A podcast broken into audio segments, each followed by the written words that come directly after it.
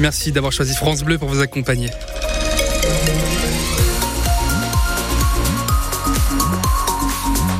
Il est midi, le journal avec Charlotte Jousserand. Et un ciel chargé, Anthony. C'est bien ça, avec de la pluie euh, prévue pour cet après-midi, de la pluie qui continue jusqu'à demain et peut-être le retour du soleil dans la semaine. La Dordogne vient de passer en vigilance orange au cru. Ça risque de déborder ce soir à Mussidan dans le secteur de l'île Aval. Cinq autres départements sont en alerte, dont nos voisins de Charente, de Charente-Maritime et de Gironde.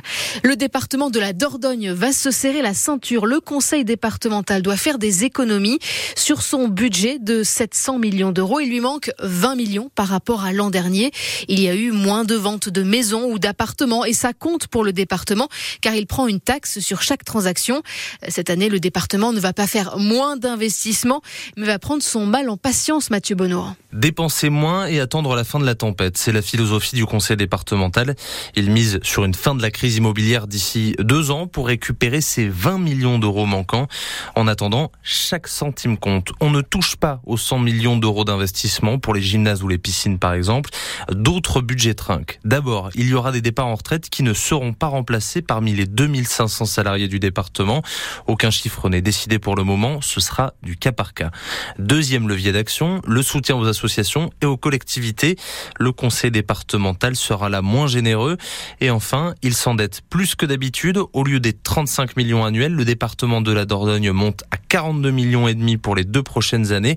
Seule solution pour ne pas arrêter les investissements promis et parfois déjà lancés. Et ces choix sur le budget seront présentés et discutés la semaine prochaine lors de la session sur le budget avec les élus du département. Au salon de l'agriculture, c'est le concours des primes Hotstein ce matin avec deux candidates périgourdiennes. Oui, au 21 et Max Isa venu de Mialet et de Saint-Félix de Villadé. Au salon, depuis samedi, les politiques sont au chevet des agriculteurs pour tenter de calmer leur colère. Emmanuel Macron propose un prix plancher, un prix garanti, une idée ancienne mais qui va être compliquée à mettre en place selon Rodolphe Bonas, spécialiste de la grande distribution. Beaucoup de ces prix agricoles sont des prix internationaux. Le prix du blé, le prix même de la viande bovine, le prix du porc, ce sont des prix qui souvent sont régulés par des marchés internationaux. Les agents économiques auront la possibilité d'acheter peut-être du blé ailleurs, moins cher, qui ne sera pas dans un prix régulé. Et puis il va avoir à régler la logique vis-à-vis des partenaires européens qui sont dans la politique agricole commune. Et là encore, ça serait un coup de pouce donné à l'agriculture française qui serait peut-être à contre-courant de ce que nous touchons par rapport à la PAC. Économiquement, c'est une vraie rupture, mais c'est peut-être un des moyens les plus pragmatiques et les plus opérationnels pour arriver à redonner un vrai coup de booster, je dirais, à l'agriculture française. Aujourd'hui, on a plutôt travaillé en périphérie, des subventions, des aides aux prêts, ils sont lourdement endettés, mais ce que demandent les agriculteurs, c'est véritablement de pouvoir vivre de la vente de leurs produits. Et parmi les syndicats agricoles, la Confédération paysanne et la coordination rurale militent pour avoir des prix planchers. En revanche, la FNSEA, syndicat majoritaire, est contre cette idée. Sur le salon d'agriculture, demain matin, matinale spéciale sur France Bleu Périgord en direct dès 6 heures avec notre envoyé spécial.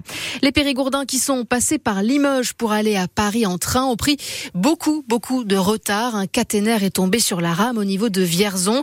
La SNCF annonce au moins 6 heures de retard pour les passagers partis ce matin à 5 heures de Limoges. Il y a des retards aussi à prévoir pour les trains de la journée. Si les petits Périgourdins sont encore en vacances, c'est la rentrée pour la zone de Paris, Toulouse et Montpellier. Et dans l'Hérault, elle se fait en uniforme à Béziers. La mairie d'extrême droite devance l'expérimentation voulue par le gouvernement en septembre prochain dans certains établissements. Dans la ville de Béziers, quatre écoles testent l'uniforme. À Boulazac, un grand chantier débute sur la route qui remonte vers Atur depuis la 6089. La circulation est perturbée depuis ce matin, route Maurice Carême. Elle sera totalement interdite à la circulation entre le mois de mars et la fin du mois d'avril, car la mairie veut refaire la voie pour améliorer l'accès au camping du Grand Dague. La vie en rose va bientôt résonner dans le gouffre de Promessac. Une chanteuse lyrique se prépare à donner cet été un concert dans ce site du Périgord noir que l'on surnomme la cathédrale de cristal. Elle a fait ses derniers ajustements à vos côtés, Lisa Guinic. La porte à peine ouverte, le couloir pas encore traversé, les envolées a cappella de Véronica Antonelli résonnent déjà.